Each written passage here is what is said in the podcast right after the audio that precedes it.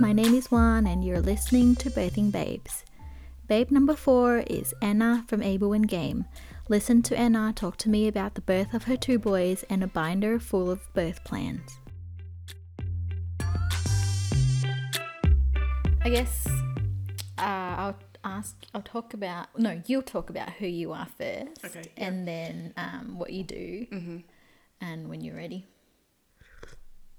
Hello, I'm Anna from Able and Game, and I run a greeting card and giftware business uh, in Brunswick with my partner Gareth, and we've been running it for just over 10 years now. We started the business in 2009, and uh, yeah, so we make um, greeting cards, which I do all the illustrations for, and we have a small range of giftware that we all ha- have manufactured in Australia. So we have tea towels, tote bags, mugs, microfiber cloths, and then we also do like a range of paper products that we make ourselves, including calendars, diaries, and art prints. Beautiful. Yeah, That's a lot of products.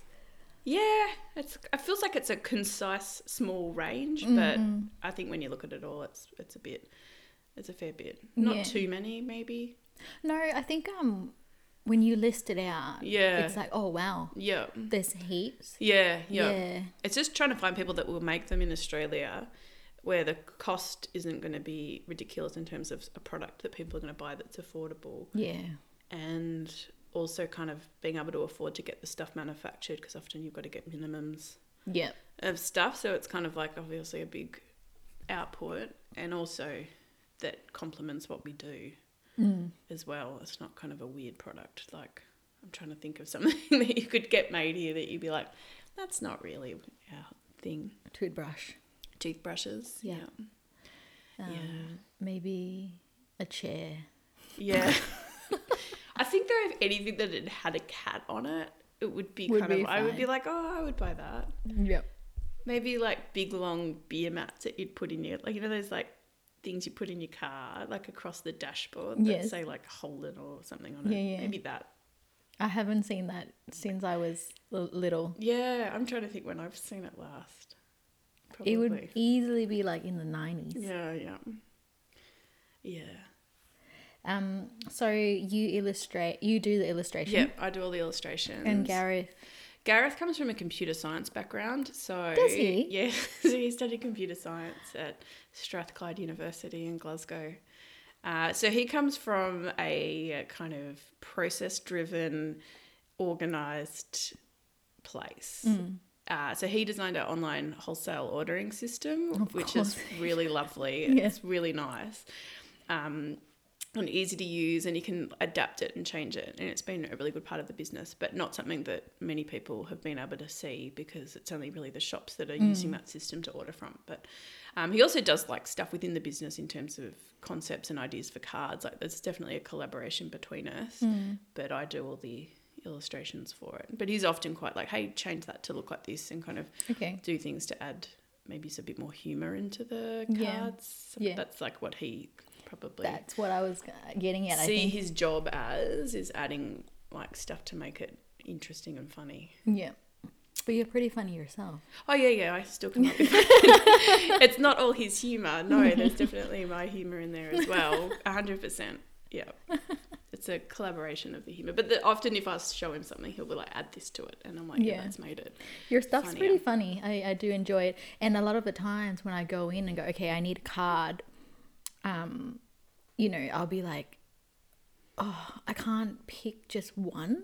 Oh, okay. and I yep, yep. always end up coming with a f- A coming few out with a few. yeah. Yeah. And it doesn't matter, you know, I'd go in, okay, I, I've got a wedding to go to. I need a, wet, a card for a wedding, but I end up coming out with like, a birthday card. yeah, just random stuff, which is good because it means that. I am You're I'm giving out set. more cards. I'm set for the rest of the year. yeah, yeah, yeah. That's that's good. I think coming up with funny cards and like the right card that it has the right sense of humor in it is like Yeah. one of my favorite parts of Yeah. doing it and being like, yes, this is it, and also just celebrating that kind of uh, sort of dorky real life. I Yeah, think that's what I like to do. Yeah, With definitely. Um, so you've got two boys. Yes, I've got two boys, Clyde, who's four and a half, and Doug, who's two and a half. Mm-hmm. and they're very interesting Do you feel like you see yourself and you know in Gareth in their personalities? Yeah, oh yeah, like but but the good and the bad though. Yeah. Which is kind of like oh, it's really frustrating because you think I don't really like that aspect of my personality, and then when you see them displaying it, you're like oh, and then you're like, but I caused that. Like it's really quite confronting. I think mm. seeing the you know maybe the way you talk if you're frustrated, mm. then coming out and coming back at you, and you're like Yeah. oh god, this is really quite confronting Yeah. and make sure I think assess your own behavior and how you're talking in those moments where like you're frustrated or you're tired or you just kind of just want to rush something through, which is me all the time. Yeah. It's like at home as well. It's like I just want to get the job done quickly, and then you're like I can't because I've got a two and a half year old who wants to brush his teeth himself, and I've got to try and also do the job with him, and Yeah. it's like oh I've just got to sit here and just kind of Yeah. chill out for a bit. It's um it's definitely challenging. yeah, yeah. Akira doesn't talk yet, but this morning she started to say nah. Oh, okay. Um, yep. and she's starting to actually um uh ha- go through like lists of options. I'll be like, okay, do Mm. you want this? She goes, nah. Do you want Mm-hmm. this? And she goes, nah. And then I'll get to something she she wants. She'll Mm. be like, nah. Yeah, but it's really nice when that happens though, because Yeah. you're like, oh, I feel like you can kind of have that much more understanding. Mm. But then it kind of goes from being like this big high of yes, we've got this understanding to oh no, now I've got to like cater to, to your needs. now and, instead of one or two, there's one to ten things I have to go yeah, through. And yeah, yeah, um, sometimes I would, in the mornings, not sometimes, usually in the mornings, we'd give Akira one of our phones because she gets up so early. Mhm, I know that. It's like if. I can get like half an hour extra Yeah. sleep. And so now the first thing she does when she wakes up, after, you know, spending a few minutes waking up, she goes, duh, duh, and she points on top of the bed head, and I'm like, water? um, I'll be like, milk? And she goes, nah, nah, and you know, mm-hmm. she'll she'll do these little hand gestures she, and she wants the phone. I'm like, mm-hmm. oh, what have I done? Mm. But at the same time, it's like I get to sleep in Oh yeah, yeah. because it's a long fucking day. I think that anything, almost anything, is acceptable if you can get more. Yeah. Yeah. And yeah, I monitor it, you know, like as in, okay, now it's time to all get up. Yeah. Or Dan would take her and then I'll get to sleep in for an hour. And um, I think in moderation's fine, but I still Mm-hmm. have that mum guilt. I know it's really it's like all Bad. those articles where you read them and you're just like, what am I doing? And it's like, but I was getting extra sleep. That's going to benefit me throughout the day. Like, oh yeah, If I'm a happy parent, it means I'm a better parent. yeah. Doug's obsessed with our phone so much that he will get it now. Like it's just a, I call it the white noise phone. So we just use it to play music to Clyde to get to sleep. Yeah. So it's not, it's, and it's got a few games on it. I think that Gareth's put on there, and maybe ABC Kids. But Dougie, if he finds it now, will close the bedroom door so no one will find him. Oh. So he can spend yeah, time. so we can spend time on it. Yeah. And um, I often take it off him, and he's like, no. And then I put it up high yesterday, and I came into the bedroom, and he closed the door, and he'd got a chair, and he was just trying to get to it. And Clever. like, you are. yeah. They're um they're cheeky. Mm-hmm. Um, we just uh, Akira plays YouTube Kids, Mm-hmm. um, and she's focusing more. I've been watching her. She would spend more time now watching a clip. Mm-hmm. Um, but if she doesn't like it, she'll, She just, she'll yeah, just that's what. change it. It's scary. I know. That's what I'm. I'm just what remember because when I had Doug, Clyde was two, and he had a real YouTube kids addiction.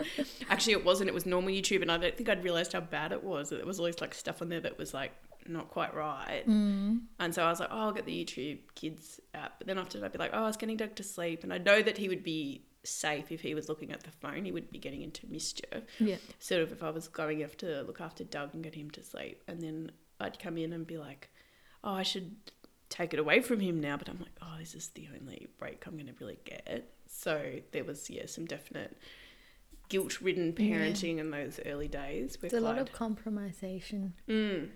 Is that a word? Yeah.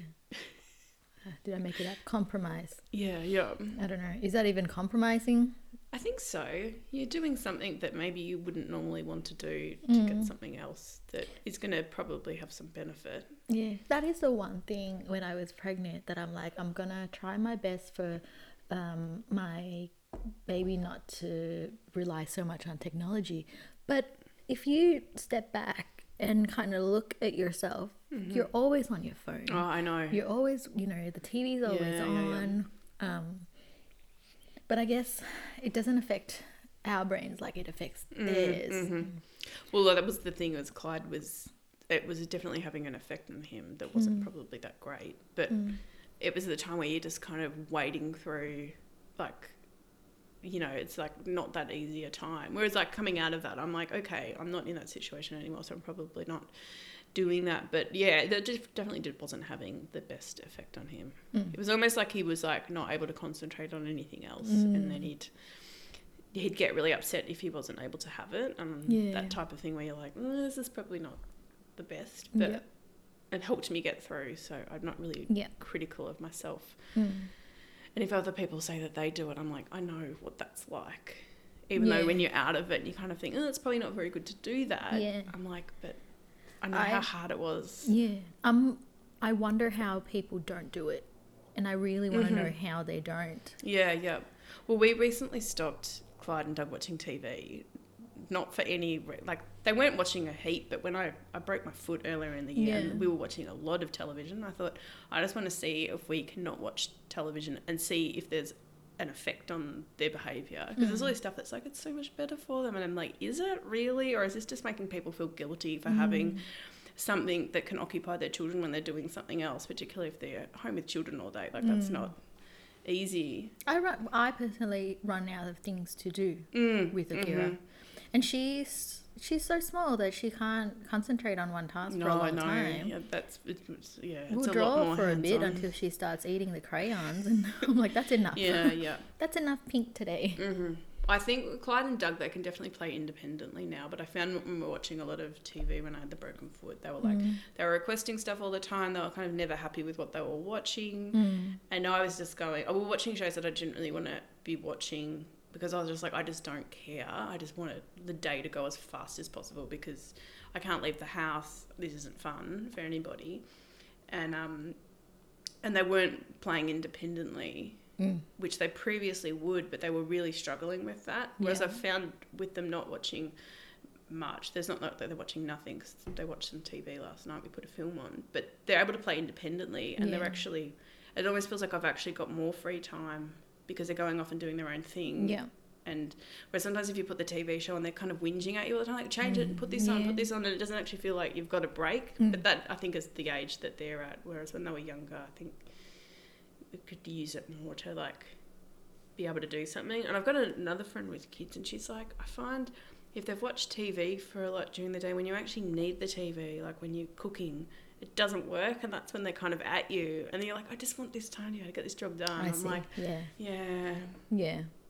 yeah. So anyway, I don't. It's not hasn't really had any positive change in their behaviour other than they are playing independently quicker and better Mhm. than previously. I think, but I don't know if that's that great Mm. for all. But they're still whinging for it. Oh, what's your telly? Um, you were pregnant with sorry Clyde. Yeah. I always thought Doug was first. No, Clyde. Clyde, okay. Yeah, Clyde So you were pregnant with Clyde when you um, are working with Able and Game. Mhm. Sorry, working in Able and Game. Um, I'm stumbling my words. was it hard towards the end of the pregnancy? Because you were over too, weren't you?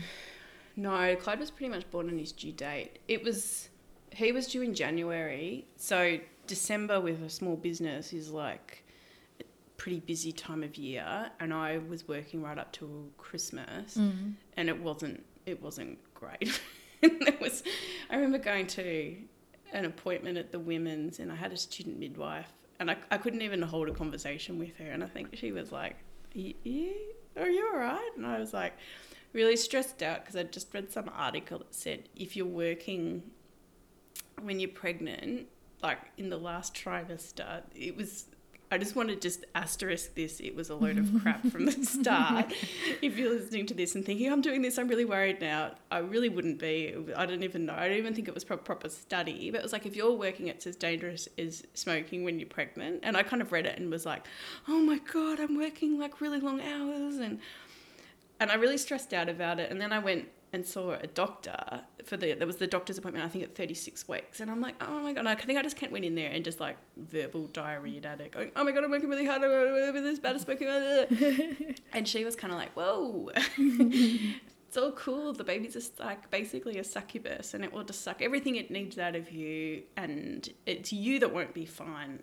But the baby will be fine. Yeah. So I was Are they, like, was the article talk about stress? Maybe I don't know. But then afterwards, when I was pregnant, and had a small child, mm. I'm like, what is the difference between a job and having to look after a child mm. or multiple children? Mm. Like, that is hard work and also quite stressful. So I was like, that article really was just a thing to go, I'm going to work out how to make people feel really guilty. Mm. And it worked. And yeah. it's like, you know, if you're looking on it now with like a critical eye, it's like, this is just really quite like terrible and probably quite damaging to people because it's causing stress that's not really that necessary. Yeah. And I think it was probably just making people feel bad for working, which it's like. Mm. But I met the doctor a year later at one of my new parents' groups' first birthday. She was a friend of one of the other mothers, and I said to her, "Oh, I met you. Bef- I met you at an appointment." Um, and I think she's kind of like, oh, I'm not probably going to remember you. Like, please don't be offended. I'm probably not going to remember you because, you know, I have a lot of appointments. I said, I was the woman that came in and basically verbal diarrhea at you. And she goes, oh, yeah, I, re- I remember you. I'm like, yes, I have a feeling that was probably a memorable appointment because I think she was kind of like, mm, I think actually she said, I think that her sister had like quite a a high stress job and her sister was pregnant and she was kind of like if she can do it it's all going to be okay. Yeah. I don't know. She was yeah. very reassuring. She was very that article sounds like a load of crap. Yeah. I think it was either huffington post or the guardian which oh. you'd, you'd expect better yeah yeah yeah. And not maybe a news.com you article I, um, where you read um, the comments section and you'll be like i need to set this computer on fire. I don't even go on to any no, news. Don't. You know where what I how I found out my news? If I accidentally press the wrong button on the TV or something comes up on Facebook. Yeah, yep, yep. That's pretty much I think where I get mine from. Yeah. So, but it was a stressful time, and she was right mm. about it's you that will suffer because I just remember there was a day, and I had to do about there's a whole bunch of stuff I had to do. We had a pop up shop at Melbourne Central, which in hindsight maybe wasn't the best idea. And I could only work for three hours there before I would have to go. I need to go to the toilet. but I couldn't leave oh, the space because it was yourself? like an open space. Yeah. Yeah. So we and then we had a few like I'd set up like stuff like people could come and like work there. And then I think the woman that we had that was going to work there got like mumps or something like that. Oh. So it was all this stuff just went wrong that yeah. shouldn't have gone wrong. Yeah. So I probably wasn't really looking after myself mm. as well as I should have been. And I think there was a morning where I woke up and I'm like, I really can't get out of bed. Mm. I had to, I think, drop my sister off to do a market. And I think we maybe, I think we were selling our apartment at the time. Oh. So I had to like so get the cat out yeah. and do that. And I don't think anyone ended up coming to the like open for inspection. I was just like, I had oh. to like vacuum the like apartment. I was just like, I think I just sat on in bed for the rest of the day and was like, ugh. But then once Christmas came, yeah, I was like, I'm doing nothing until the baby comes at the end of January, and we just got like a whole bunch of like videos from um, Blockbuster that was still open just down the road, like Dirty Dancing, stuff like that. I had a fitball, and Gareth and I played a lot of PlayStation, and we just ate. Like I just kind of say it was like a um, stoned teenager phase where we're just eating like bags of Doritos. Yeah, cute. Uh, sticky date pudding because eating dates is mm. meant to mm. help you, but it's like if you look at the study, it's like you're meant to be eating like eight a day from 32 weeks, and it will maybe oh. help the second phase of labour. It was not necessary to eat all. sticky date pudding. hey, sticky date puddings are yum. I know that was the thing. I was like, oh, I'm meant to eat dates. I'm going to make sticky date pudding, and um, it was like extra this huge ice cream, tray. Please. Yes, yeah, it was it was good. Mm. Was do you find Doug's uh, the pregnancy with Doug quite different to Clyde? Did you yes. know both that both were going to be boys? We found out with Clyde Mm. and not with Doug. Were they the same? Around the same pregnancy? Like, The, no, um, I think being pregnant with a 18 month old to two year old is far different from being pregnant with no child. Like it was pretty, I didn't enjoy it. mm. I think I had like just feelings of just I know I'm doing this again, and I don't know if it was like anxiety, but I wasn't I wasn't kind of wrapped with the, the whole idea having to do go through labor again, all that. I was just a bit like, uh, Yeah. didn't it wasn't exciting.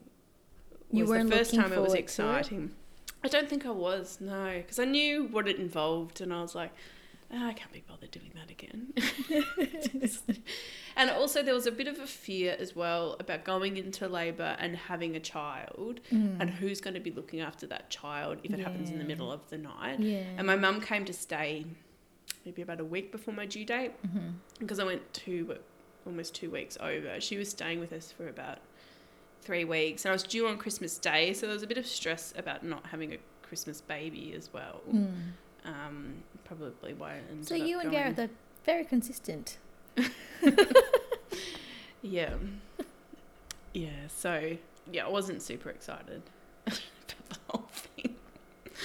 But you didn't have a Christmas baby though. No, no, because he was 10 days late. He's born on the 4th of January, so well, nowhere near Christmas. Yeah. Christmas doesn't really feel like it's got anything to do with his birthday anymore.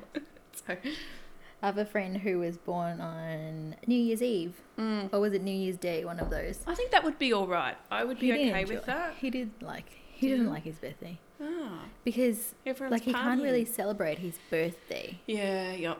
Yeah. I think I was the kind of like I did think that, but I was like, Christmas is just the worst. Like to me, Mm. it's like it will always be second fiddle to something else, and there's all this expectation around it that you wouldn't kind of have any control over what you wanted to do. I guess. So I just remember sitting in my sister's apartment for Christmas, and it was like 38 degrees, and she didn't have air conditioning, and the Clyde was Mm. there, and my brother was there with his little kid as well, and I was just thinking, just don't go into labour. And it was like we'd get to about four o'clock, and I'm like, it, it can't happen now because it's going to be, you know, that's enough time for the labour to go that Yeah. I won't have the baby. And but I think I was still going, oh, but what if it's really quick? And I think it wasn't until like ten o'clock. I was like, yeah, this is definitely. I'm not having a two-hour, Yeah. a two-hour labour. Ended up being like three and a half, four. What? Yeah, That's crazy. I know it was really fast. Okay, maybe we'll start with Clyde's birth. Right, yeah. Clyde's birth was I over prepared and overthought. I over everything. Is the binder has anything to do with Clyde's birth? Yeah, that was all for Clyde. God, I did nothing for Doug. Yeah, so I wrote out a, I think it was four or five page birth plan for Clyde. I went to some birthing classes. I think a lot of this was to do with the fact that my, like this whole thing that exists throughout our life was I was born emergency cesarean Yeah. in 1980 in a country hospital, and my mum often spoke about if that kind of modern technology didn't exist, like if we were born 100 years ago, we probably both of us wouldn't have survived. Like there was this whole thing. And then my sister was also an emergency cesarean because she could, mum went into labour before the booked in date for the cesarean. Yeah. Oh, right. Yeah, and so uh, basically she was just kind of like I went through like the full on aspects of labour, but then we didn't drop down.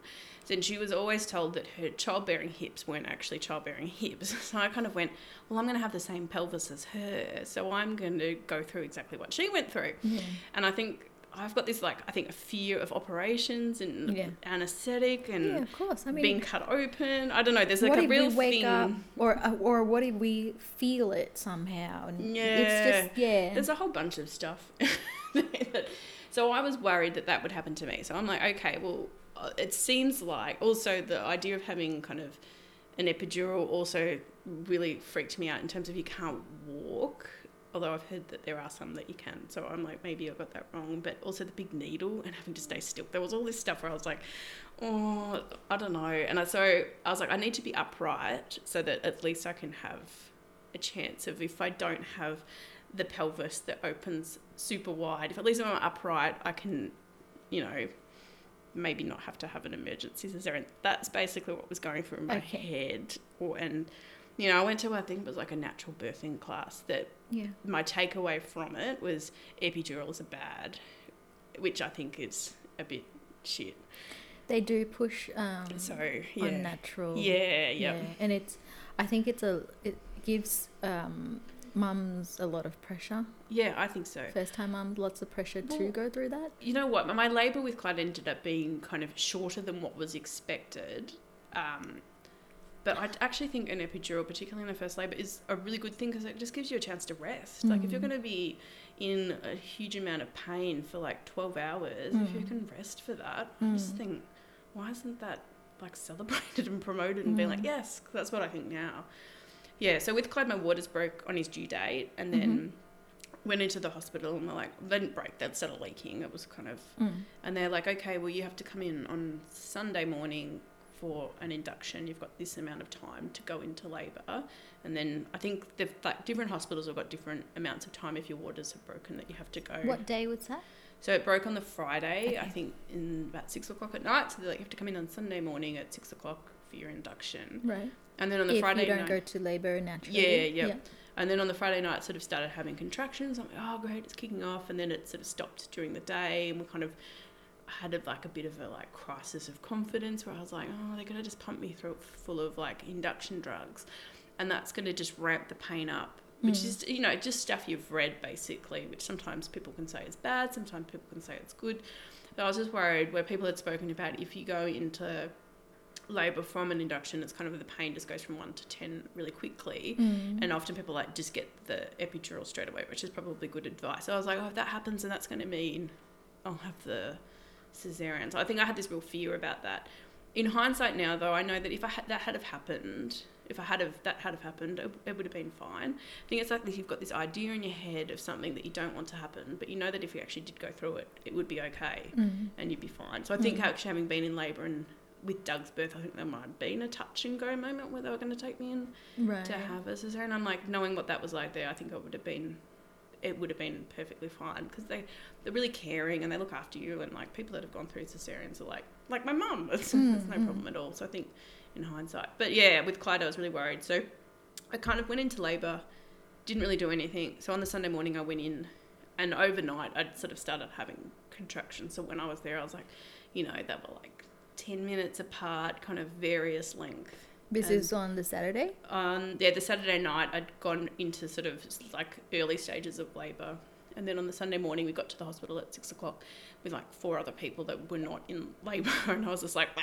and they're like, oh, okay, you look like you're in labour. We're gonna stick you up on a ward, stick you up on a ward, and then your midwife will come because I was in that midwife program, but my midwife wasn't working that shift, so I had another one within that sort of three team team of three midwives. So they're like, she'll call you and she'll come in, and then we'll go from there. And I had a student midwife; she was there with me, so we were just on like the ward, so like a Mm. room where you have go after you've had the baby. And I was having contractions, but I was like, wow, I'm coping really well with this. And it was like the kind of earlier contractions where they're not really painful. I think I was like, oh, this isn't so bad. And it's like, you just wait. um, but the midwife didn't come until three o'clock in the afternoon. So I was actually there for quite a while, kind of. And then she's like, okay. And I think by that stage, it started ramping up. Probably because I kind of went for a walk. And I was like, remember being in the lift just going, oh my God, oh my God, this is really full on. And she's like, right, we're going to have to. And I think they were like, we'll give you an hour before we give you any like induction drugs. You still have to be induced. Well, the thing was, is they were like, we'll break your waters and see if that speeds things up. Um, and so they did, and it didn't really do anything in terms of they're like, we need consistent um, contractions. Like Right. they need to be two minutes apart and they need to be 45 seconds in length. That's probably the wrong amount of time, but they had to meet a Yeah, criteria. Whereas they were kind of like between three and eight minutes apart sometimes. And they'll, I remember them counting them and being like, this isn't really doing anything. Mm. The, the, the midwife referred to them as useless Oh, contractions. I was like, Ugh. I remember during that period of time, there was like a moment where I was lying on the bed and she'd be like, Can you roll over and do something? And I remember just going, Yep, I've heard that. And I'm going to do it. But I'm going to do it in my time. And I remember going, Come on, you've got to do it. And I'm just like, Just give me a minute. Have to mentally prepare because at that point he was posterior and I was like in a world of pain. Like it was, I was just lying there going, um, Remind me what posterior is. I think it's where their back is facing your back, so it causes pain. Whereas when they come out, So they your labor is pretty twist. much just in your back. That time, yeah, it was. Yeah. It was like it was. I just remember it just being like this wall of pain where I was like, I'm not even getting a break in between the Mm. contractions, and I was like, this isn't. I was like, I remember lying on the bed on my side, just going, this is terrible, and I'm like, I need to ask for the epidural. Mm. I've got to do this, but I knew that if I did, Gareth and the student midwife, who I'd prepped, I'm like, just say like no or just try and distract me. That was my Oh, plan. okay. Yep. And I knew that they would say no, so I was just kind of like, radio, like I can't really do that. And then I think I got, he must have changed out of posterior, and the pain. Though they gave me the drugs, so then the contractions kind of maybe became more regular, and there was a break between them. I remember that sort of half an hour of like horrendousness, and then it kind of mm. eased up a bit. But I remember the midwife saying, so it kind of went into that birthing suite about three o'clock in the afternoon, and I sort of at about five o'clock, or I think they gave me the induction drugs. So it kind of then it kind of got a bit better. Yeah. And then I remember the midwife going, I don't think that this is going to um, happen until after my shift. So her shift was 12 hours. So she started at 3 o'clock. So 3 o'clock in the in the middle of the night, she didn't think I was going to be having the baby by oh, then. So I was just remember thinking to myself, I'm coping at the moment, but that just kind of made me go, I don't think I can do that for that long. Like that is too long. Like I can't stay awake for that amount of time because I'd had sort of two nights of not very much sleep from being kind of in sort of early Yeah. stages of labour. I was like, oh no, this is terrible. And then Gareth and the midwife were like, we need to go and have lunch dinner because it was mm-hmm. about six thirty, and the student midwife was like, okay, you guys go and have dinner. And I'll stay here with Anna because obviously she's going to be in labour for like another 12 hours. So cool, whatever. And I was hooked up to like the drip and everything, monitor around my belly that wasn't really working that well. And I said to her, I need to go to the toilet. I need to do a poo. and she's like, oh, okay, well, mm, I don't really know what to do about taking all this stuff in there. I'm like, I'm just going to unclip myself and I'll just take Yeah, the drip yeah. in. She's like, you can't really unclip yourself from the monitors. I'm like, I don't care. Like, I really just don't care. I need to do a poo, damn it. So I go into the bathroom, and obviously because I'd taken the stuff off, it had triggered whoever was like monitoring Oh, at the yeah. desk. So a midwife who was on duty came in. She's like, "What's going on?" I said, "I need to do a poo." And she's like, mm, "Okay, that doesn't sound right." so I was like, "Okay." Um, so I was trying to do the poo, it wasn't working, working because the poo was Clyde, and. Uh, I knew this was going. Oh no, that's what every time. If anyone ever says to you, "I need to do a poo in labour," it's because it's the baby. There's no poo sitting there. It's baby. I knew this was coming, I but it's just how you said it. It was the poo. So they come in and they actually said to me, "You, um, this is a problem because you shouldn't be needing to do a poo. So we need you to like tip the baby back." So you can do the poo. I was just like, okay. And then they like were like, okay, we'll move you forward. So he's kind of like not coming out anymore. And then they looked and they're like, wait, you're ten centimeters dilated. We can see his head. I was like, oh my god. I had a feeling that might have been the case. But question, how the fuck were you gonna tip him over? I don't know. I don't. I really don't understand. I think that she was so sure that I wasn't going to be having the baby for another Until like she was ten gone. hours after I was gone. She did not think that that was baby coming out. Oh my god. So I was like, cause like I, I- obviously through that time she'd like it was checking like you're this much dilated, you're this much dilated. And it was like yeah. still kind of lower numbers where you're like, oh, I'm really disappointed. I thought it would be a higher number, but I think you can pretty much go from like three, four centimeters to ten centimeters quite quickly. I went from about six to seven centimeters at 2 a.m. Mm-hmm. on the Saturday morning, and Akira, yeah, Akira came at 5:26, so Yeah. that was quick. I think I don't know. Mm. What, didn't they say something about one centimeter per hour or something? Yeah, I think they've got a lot of rules, and then you kind of think, oh, it'll go like this, and it doesn't.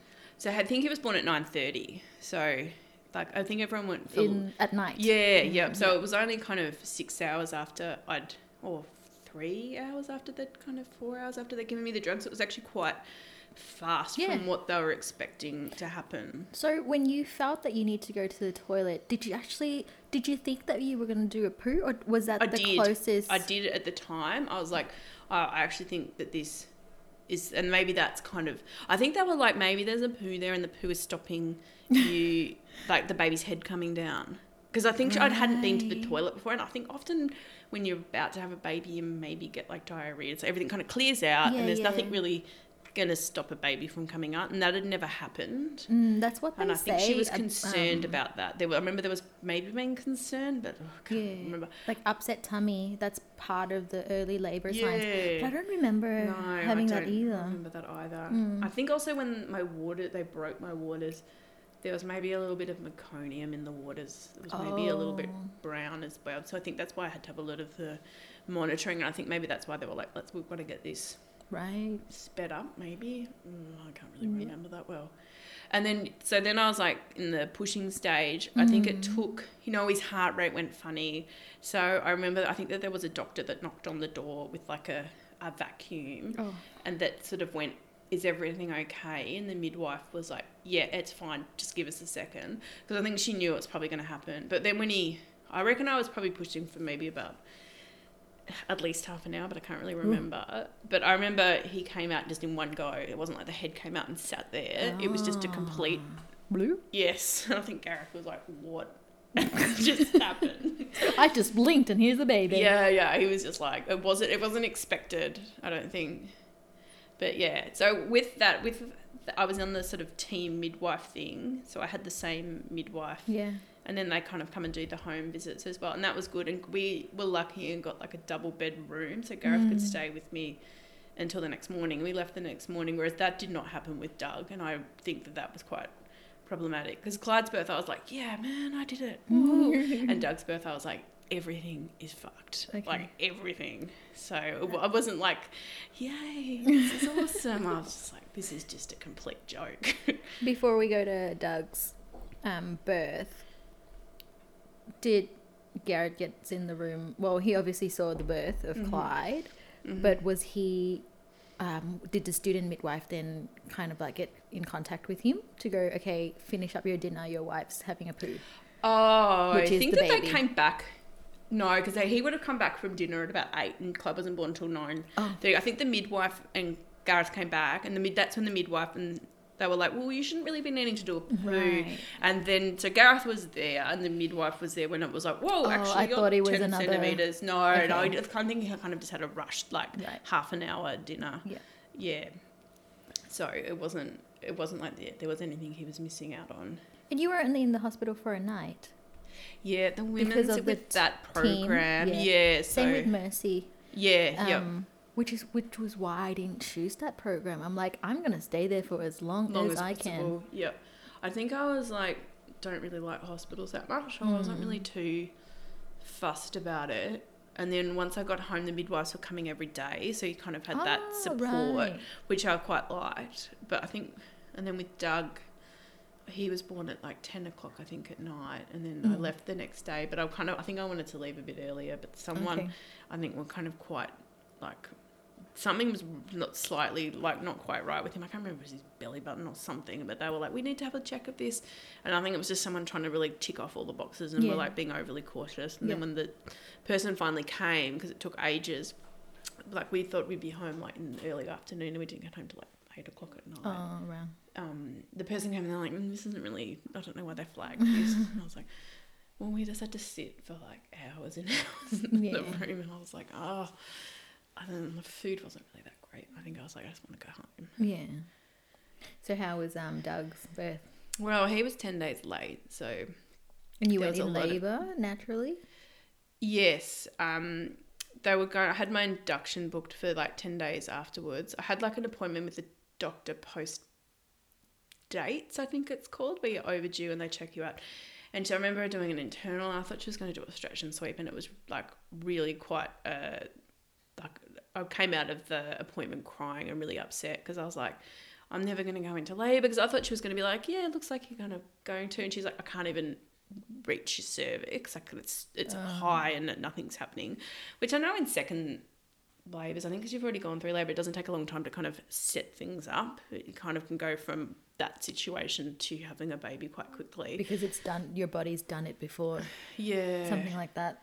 Yeah, I was doing a lot of googling of like how to induce labour, which I had been cool with. And then I had that appointment with her, and she's like, "We're going to book you in on um, day ten, and we're going to induce you, and this is how it's going to work." And I was like, "I do not want to do any of that." Like I was mm. just like, "I really don't want to do it," because it was like, "We'll put some gels in you at like mm. six o'clock in the morning, and then you have to sit in the hospital and wait twelve hours, and then we'll put more gels in you, then mm. you have to wait twelve hours." And I was like, "I don't want to do that. I don't want. to I just want to be at home. I don't." And I, just kind of thought then my mum will have to have Clyde for all of that time. And I was just like, I really, I was just like, this just does not sound good. She did not sell it to me at all. I think I was just thought that I would just get the same thing as Clyde, that they'd just like ramp it up, and I'd be like, yeah, but I just oh, when she said that to me, and then having to have that, I thought she was just going to do a stretch and sweep and not tell me, and I had this real fear, and I was really uncomfortable, and it was like painful, and I was just like, this is the worst. So after that, I was like, I need to ramp up my trying to have a baby, and it didn't, nothing worked. Like people are like, oh, acupuncture worked for me, and I had like three lots of acupuncture and it didn't do anything. Although the guy was like, I can feel your baby's heart beating through the finger. And I was like, I really feel like I want to have like a Doppler on there double checking to see if you're getting that right. Because I was just like, I cannot understand that concept in my head. Like That's I was interesting. like, yeah, yeah. But he was pretty much like, this baby's not ready to come out. And I was just like, ugh. And then I was like, stuff I was doing that was like, this is like not even, I know it's not going to work, but I was like, I'm still going to do it. And all these people are like, really like, oh, this worked for me. And I think everything will work if you're already ready to have a baby. Yeah. But if you're not, acupuncture is not going to work. So on the day that I was booked in for the induction, I went in, I had monitoring, and I ended up saying, I don't want to be induced today. I don't want to have that, which obviously I'll put a big asterisk. Like, if you're going to do that, like, don't take my that I did that and think that that's an okay thing to do because I really did have to like go through a lot of process to make that decision Yeah. in terms of if something goes wrong I've got to live with that Right. that I made that decision I think I got to the point that I was I was okay with that because there was, there's like a lot of studies and stuff that have been done and I sort of went through and did a lot of reading and went I thought that I think 42 weeks was my kind of cut off and I knew that I would go into labour before that. I had that feeling. And if I didn't, I would have got induced. But I just thought the 10 days, if it had been my first baby, I wouldn't have done that. But I think mm. because I'd already been through labour, I was like, I think that I'm okay with this. And then, so I said no. She did a stretch and sweep there, which was much better than that first internal. She's like, You're already probably one centimetre dilated. So I was kind of like, Okay, that's a good sign. Yeah. So I went on a big long walk with my mum and my sister. I'm not going to say that doing that will induce labour because I was definitely ready to go. So Yeah. and if you're ready to go, will the big long walk work? um, and then I think it was like I've cooked dinner and I was like, think it was about. I sort of started getting slight pangs. So I was like, mm, that's a bit of a pang. And then at seven o'clock, I was like, right. I think people have often said like, you know, go and have a shower or something like that, and that'll often stop if if it's not really going to happen, that can kind of slow things down or something. Maybe I can't remember. There's something like if you do something else, it might. If it's not really happening, sometimes it can kind of slow things down. Whereas if it is happening, Yeah. you know. Right. And I was like, "Ooh, I think it's happening." And was it the same as as um? no, it just was like pretty much like up to like eight in terms of intensity straight away. Oh Like, my gosh. yeah, like I was like, I started timing the contractions. I hopped into bed at like I had a shower, hopped into bed at seven o'clock and lay down, and I was like, started timing them, and they were like two minutes or three minutes apart, like within the half an hour.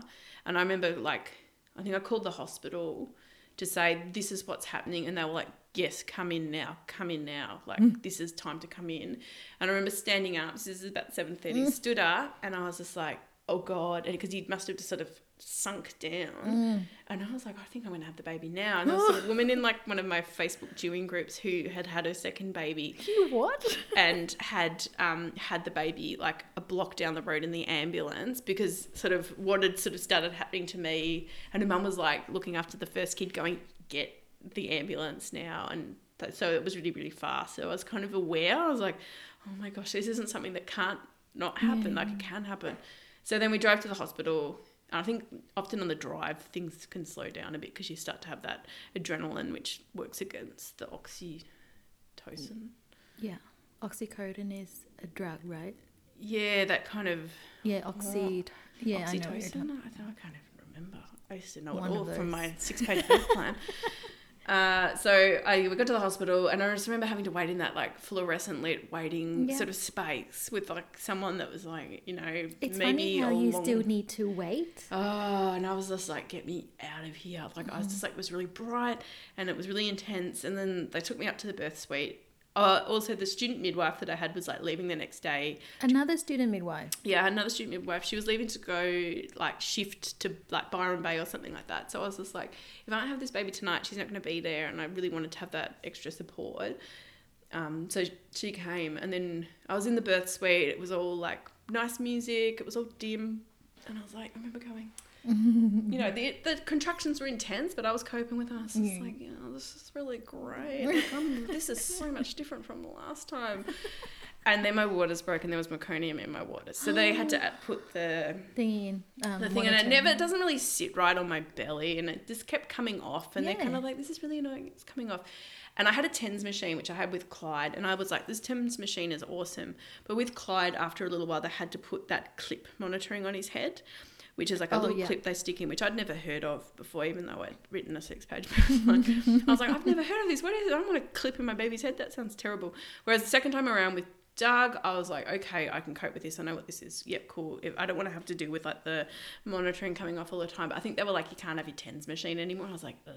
Because you're too far along. No, because it interferes with the reading or something. That's what they Oh. said. But I've had other people go, oh, I used both and it was fine. So I don't Mm. know. So I had to take the tens machine away, and I was like, that was kind of the one thing that I was like, I'm coping all right because of this. And I found with Clyde as well, it really helped as well. And I put it on really early because I remember some reading somewhere on it where it's like, I was told it was actually for early labor. yeah, yeah. I think it has helped with like something that makes it more manageable later on. I can't remember what it was.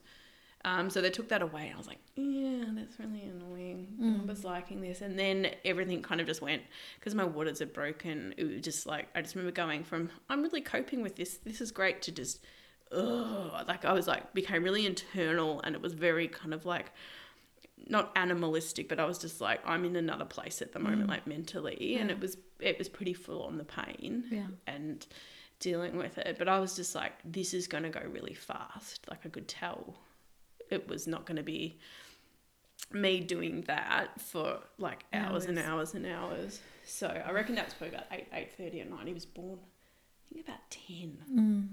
But people are like, yeah, like I was like, yeah, fast labor, that'd be good because it's all over and done with really quickly. But I actually found it really like it just was like there was no time to kind of gradually Yeah, yeah. get used to it. How long was um Clyde's labor? Well, I think that the active labor was like only about three hours, Yeah. but like I was having kind of some kind of like painy type thing from like pretty much the Friday night Mm. till he was born on Sunday night. But it was kind of like it was like manageable, like it was like a Yeah, bad yeah. period pain type contraction. Right. Whereas Dougie's was like, yeah, it was full on. Mm. But then there, all this weird stuff happened in Doug's birth where they're like, they couldn't get that clip thing on, so they tried to get it on. It didn't work. Then they try to get. They're like, "Can we try again?" I was like, "Yeah, of course you can try again. Like, who cares? Just get it in." so they're like, "Okay," and then they got it in, but there was this period of time where it wasn't working, and they couldn't find his heartbeat mm. with the Doppler. And I think gareth like, the lights went on, and about fifteen people came into the room. Now, if you ask me what happened, the lights didn't come on, and there was only about four people in the room. So I was like, I do not remember it being like that. Where you know, it's people coming in and they're kind of they're doing their job and they're working. They're just kind of like, hello, I'm this person. And you're just like in this place where you're like, I don't even know what is happening. I'm not right even now. registering this. I had this feel. I didn't. I didn't feel panicked from it. Gareth was like, it was really touch and go. Like they were going to cut you open there, and I'm like, they, What? they weren't. They were going to wheel me in That's to scary. have a cesarean. But then they found it and it was okay. But I think I was kind of like had this feeling like there's nothing wrong. Like you just can't find the heartbeat and that's because your equipment's faulty. It wasn't I didn't feel any panic. But and then once it kind of got to the pushing stage, the I don't even know, it was a different midwife, I don't know if it was a doctor. And she's like, I need to give you an episiotomy. And I was like, Oh. no, I don't want one. and then she's like, um, okay. And then I think later on, she's like, I actually do need to do one now. But I remember saying to her, can I get upright? And she's like, oh, no, you're in a really good position here, lying on the ground in all of your body fluids. And I was on my back, and I was like, oh, I really don't feel like being on my back is my best position in terms of gravity. And then she's like, no, I need to do an episiotomy on you. I'm going to go and get the the kit. that makes me shiver. Were you on your back with um Clyde? No, I was kind of upright. So by the time she went off to get the kit, and I kind of got myself up on, into a kneeling position, Yeah. and then he started coming out, and she's like, "Oh, I don't need to do it anymore." I was like, "Yeah, because I'm upright now, and then Mm. he can come out." And he, yeah, he did come out, not in the whole big Blush. thing like Clyde did, but Clyde was uh, 3.2 kilos and Doug was 4.3 kilos. So there was a bit of Um, yeah. bit of difference. And afterwards. I was like, I feel like I've given birth to a giant baby. Mm. And I just remember lying on the ground, and they're like, "Can we get you up and put you into this tiny, tiny, thin bed?" And I just remember lying there in like just like I don't even know what, like it was like just liquid or whatever everywhere, and I was like, "Nah, I'm happy lying here in this pool of liquid." I just didn't want to move. I was like, I do not want to move. And then I remember sitting up in this bed that, honest to God, felt like it was like 30 centimeters apart, going, Why am I having to be in charge of holding a small baby when I'm feeling pretty wobbly and like kind of just like. I remember just just going, why am I in charge of looking after this? Like this shouldn't be my job. I should be like looked after. Mm. And I think they're like, right, we'll stitch you up and then wheel you off to your ward.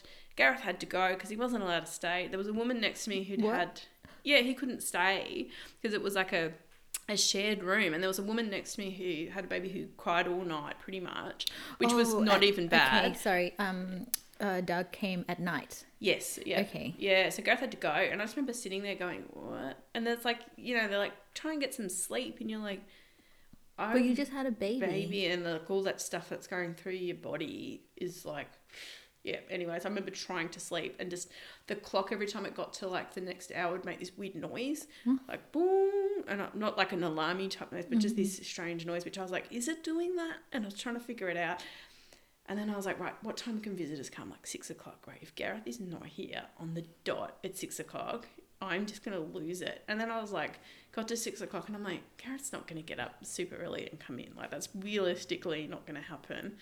Maybe he'll be here at seven o'clock. I think from seven o'clock till eight o'clock, I was just in, like messaging him, going, "Where are you?" Trying to call him. He wasn't answering because he was asleep because he was tired. And I was just like, "Just get here." And he's like, "Oh, sorry, I slept in. I just." I was like, just get here and bring me food because I'm hungry and I'm angry and I'm just like, I can't look after a small baby. Like, that's not because I couldn't even get out of bed properly. I couldn't walk Mm. almost. And I remember going to the toilet and I'm like, if this was my first baby, I would have wheeled like the little like Fascinating. bassinet thingy mix. I'd be like, I can't leave the baby alone. I was just like, I don't give a shit. There's another lady in here. That's good. but yeah, and also having to share a room like that with a stranger. Like there Just was a curtain person? Mm. up. Yeah, yep. And she was in a fair bit of pain 'cause I think she'd had a C section. Mm. And then I and she kept trying to shush her baby, and I think I found that more uh, not annoying, but I was just like, I feel bad that she's having to Feel like shush her baby and for my benefit. And I'm just Mm. like, this is just really messed up. Like I was like, mm, I know, you know, when you go private, you can end up at like the Hyatt. wherever and i was like uh, i don't think financially it's probably worth it but at the same time part of me was like oh god this wasn't really like the best option in terms of me feeling great because i reckon after that like i i think a lot of the stuff in doug's labor had an effect afterwards that i didn't probably realize it wasn't very good like being left alone and then also that midwife or doctor that was like don't sit upright we're going to give you an episiotomy i was like it, mm. you kind of didn't really feel like you were being listened to which i didn't But you were good at being assertive, though. I like. I don't mm. know if I would have. I feel like I would just feel bad and just okay. I'll just do whatever. Yeah Because I, I didn't have a, a plan, and my plan was I'll just do whatever I'm told to do. right yeah But I also read that you should voice your opinion and The- ask lots of questions. Yeah, but then you can't really do that when you're in labour, can you? it's like hard. I think I, that's why I was like, I want Gareth to be Your as educated voice, as yeah. possible. But then I also went, well, he can't really navigate a hospital system. Hmm. So that's why I wanted to have the. I ended up getting a student midwife. But I think that having like a student midwife or a private midwife or a doula is that that would be if I had to give advice to anybody Yeah. the thing that I would recommend because also I think it's a lot of I think for like Gareth I was like he's not really equipped to do this and he's probably going to get like burnt out by the experience Mm. I think a bit which sounds terrible because it's like you know I'm the one that's doing like the thing that is difficult but it's I think it's sort of true in a way Mm. like I think at one point he had to go and sit down. Well, it's, um, it's intense for them too.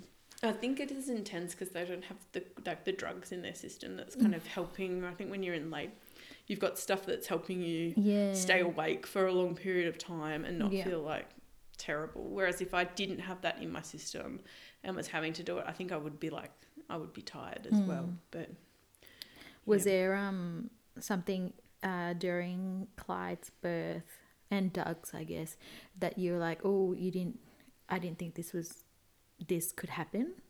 that clip thing I think for me. Yeah. I didn't know what that was, and I was like, no one has ever mentioned that in any of like the hospital birthing classes or anything. I'd never heard of that monitoring Mm. before, and I was like, I think it threw me because it's like we're going to stick it into his head, and I was like, you're not selling it. Like this mm-hmm. isn't really that great. Where it's not, it's like it's tiny. I don't think it would have any Yeah. effect. I think that that was definitely hard. I think also, which I think I'd heard before, but like, you know, breastfeeding being quite difficult. And in those early Yeah. days, like with Clyde, that first week was pretty full on because he had quite severe jaundice. Like it was Right. right. at that point where he probably could have gone into the machine thing. yeah, that Yeah. lights thing, it didn't. And which in hindsight probably would have been better if he did because it was like we had to be feeding him like round the clock and it was I was having to like express and then top him up and it was it was all very full on and stressful Mm. and I just remember going, I don't really feel like I know what I'm doing Yeah. and I'm having to follow this strict set of rules and I don't really understand because they're like, right, you need to feed him every three hours. And I remember there was a night where I was like,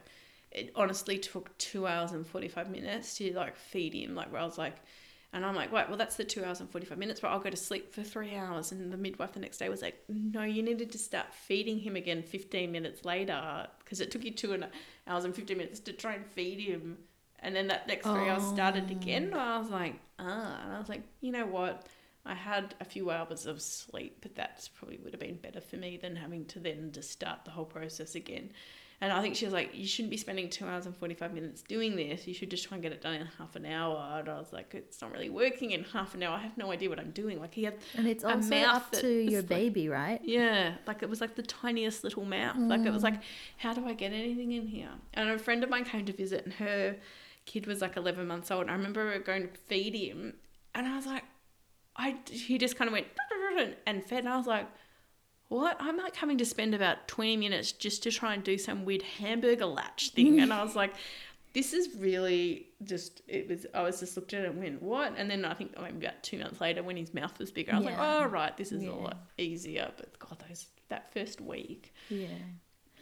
We had a midwife who told me to, okay, you got to hold Akira's neck like this and then just kind of like shove her into my nipple. And, you know, and when I do it, she goes, yep, that's right. And Dan's like, um, are you sure that's, that's okay?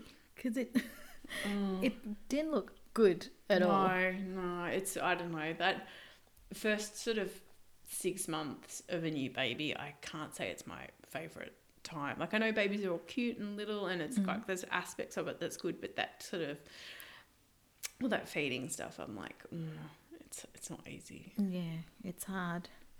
Um, Akira had jaundice when we got home, Yeah, yeah, and but I wasn't sure. yeah. she had to do a blood um blood testing like a prick Mm-hmm. and then the baby doctor from the hospital call and say yeah she does have it but it's quite mild so don't worry about the sun even it's fine just feed her heaps and he goes it's really hard with asian babies you can't tell because you know yellow Right. oh my gosh. Yeah. i laughed i thought he was joking he was Oh. serious i'm like okay well thank you so much bye Yeah, I don't know. It was like I, I if I hadn't have had the midwives coming, I would have had no clue Mm. about it. And kind of he it sort of it started to kind of creep down, and it kind of creeps down the body, the yellowness. I think it goes down because I was Oh, feeding him with the midwife, and suddenly all his legs had gone yellow, like just within like Mm. half an hour, and we were like both looked down at him and both sort of screamed, went oh, Oh, like it was like just this like pulsating like fluorescent yellow. Oh, and we were like what? She's like oh my god like we've got to do this and this and this and this and then I'm going to do this heel prick test and then um, we're going to send the results away. And then if I call you this is like what our game plan will be. If it's this result this result and this result. And then she calls up and she's like it's worse than all those three results. Oh. we've got to do this. And I was just like I just wish they had have said just come back into hospital you stay the night and um, just put him under the lights and it would have just fixed it straight Yeah, away. yeah. Whereas it was like just felt like it was just this big, massive feeding ordeal, and I had Mm. to get like this double pump, and I was just like, you'd like accidentally spilt the milk, and like just trying to feed them with a bottle, and it was, it was yeah, it wasn't easy. Having to go out and buy emergency pump, like it's like right, we're gonna go out and buy the pump, and Gary's like, what? Which one do I get? I'm like, you can just take that one and run with it. I have no idea. Like yeah. I haven't done that in my six-page birth plan. I wrote in there emergency pump situation, double hospital grade, where to hire from. That There's was some not. um, illustrations in there. There's ones of like massaging the bum. That was given to me from the women's, where it's like Oh, I stuff to do. Oh, like a la- active labor class. I think yeah. so. Yeah. Yeah, we I had the shower. You circled the shower. That's a good one. Yeah, I think that was stuff in there. I read that book, um, Juju Sundin, is it? And called Birth Skills. I read that book as part of my preparation, where she's got all these different things you can use as kind of a, you know, preparation and to help like manage pain and stuff like that. But it's funny because there's all this stuff in the book, and one of them was um. I think it was like juggling balls, and you can use them and you can bang them together. And like, I think I had them, I packed them, and then I think I went to grab them in the car, and I was like, "But I can't do that in the TENS machine." I was like, Oh, like that didn't didn't, didn't work. but there was definitely stuff in there that did. Like I think it was a good book, and it's not a book that you're gonna read it and it's anti having an epidural. right. In fact, I think it's actually really good because it has stuff in there about when you get to the pushing stage, what to do Hmm. if you've had an epidural in terms of you might not be able to feel what's happening, but this is stuff you can do to help push. Oh, So it was actually that's definitely a book I would recommend for that reason alone. Yeah. because it's not. Yeah. Yeah. um, so how is mum life for you now? I think the, I call this year our easy year because they're both in daycare three days a week. Yeah. Um, Would uh, Clyde go to kinder next year? uh, no, he's in a kinder room at his Oh, daycare. okay. He goes to primary school next year. Oh, so right. next year won't be as easy in my mind because it's like Doug will be going to daycare and Clyde will be school. So there's like two different drop offs. And Mm. Yeah. we'll have to make a packed lunch for Clyde, which is like, I've still got to get my head around doing that because they just get fed at daycare. Okay. and they get like hot meals like pumpkin soup and garlic bread. It's like Cute. you're not getting like Vegemite sandwich. it's just gonna be it's gonna be it. And I think also just that kind of starting. I've heard a lot of people say you know when you start primary school, it's a big. Like it, it takes a lot out of them, and they get kind of ratty and tired and Mm. stuff. So Mm. yeah, yeah. I think it'll be an adjustment. But I'm kind of looking forward to having on the days when Doug isn't in daycare, doing things just one on one with him. Because Yeah. Gareth always says it feels like Doug's missed out on a lot because there's a lot of stuff we used to do Okay. when it was just Clyde Yeah. because it's easier to do it one on one. Whereas when it's the two of them, going out with them on your own and doing that kind of stuff, kind of going on long walks and stuff like that, doesn't feel Yeah. like it happens as often Yeah. with Doug. So we'll be able to do some things with him Yeah. one on one, which will be really easy. Like I thought of going out with just Doug. I'm like, oh, I'll just be a walk in the park. Whereas going out with two children, it's always just like, I don't know which way to look. Where did they go? Oh, yes. they're right here. Oh my god, they both run away all the time, Mm. which is payback because that's what I was like as a kid. But oh gosh, yeah. I never um I always turn my nose up when I see someone using that leash backpack. Oh no, I look at those people and I'm like, I'm so. Now I'm like that person who invented it knows what's up. But you know what? I look at that and I think I don't understand why that gets judgment when a pram is a seat that they're strapped into. Like, why? I think it's because you walk your dog on a leash. So that's the first thing my mind went to. It's like, what are you Mm. Doing? Are you walking your kid? But I didn't, when, you know, when I wasn't a parent, I didn't think of it as you're keeping your kid at, um, in a length where you can control Mm, them. You know, I see them as, what the fuck are you doing? You yeah, weirdo? yeah, yeah.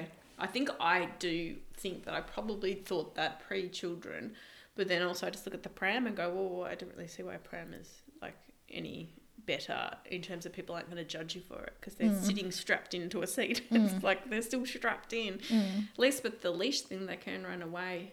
And I think for a little bit of time there, when after Doug was born and Clyde was like really like a terrible runner, like there was one time I was at Coburg Farmers Market and he ran away for oh. about five minutes. I couldn't find him, and I'd like Doug on like a carrier. I was just running around frantically. Yeah, yeah. Like I think I realized he was missing, and then I would like just run to the entrance to say, "Do not let a kid get past the entrance," because I'd like fear that he'd run onto the road.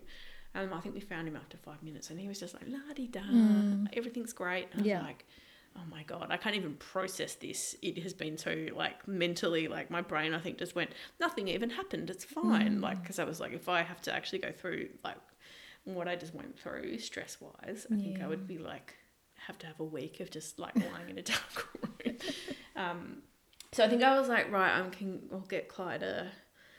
I think actually I had one, but I kind of the, the problem I had with it is he'd keep. I would imagine him tr- keep trying to pull up from me and fall over, and it would end up being quite stressful. Like I think you'd have to go through like a few, quite a few goes of like teaching and working out how it would work so that he wouldn't get hurt. But I was like, I do. I didn't see it as being like a super easy option, and I think that's what I wanted. Mm.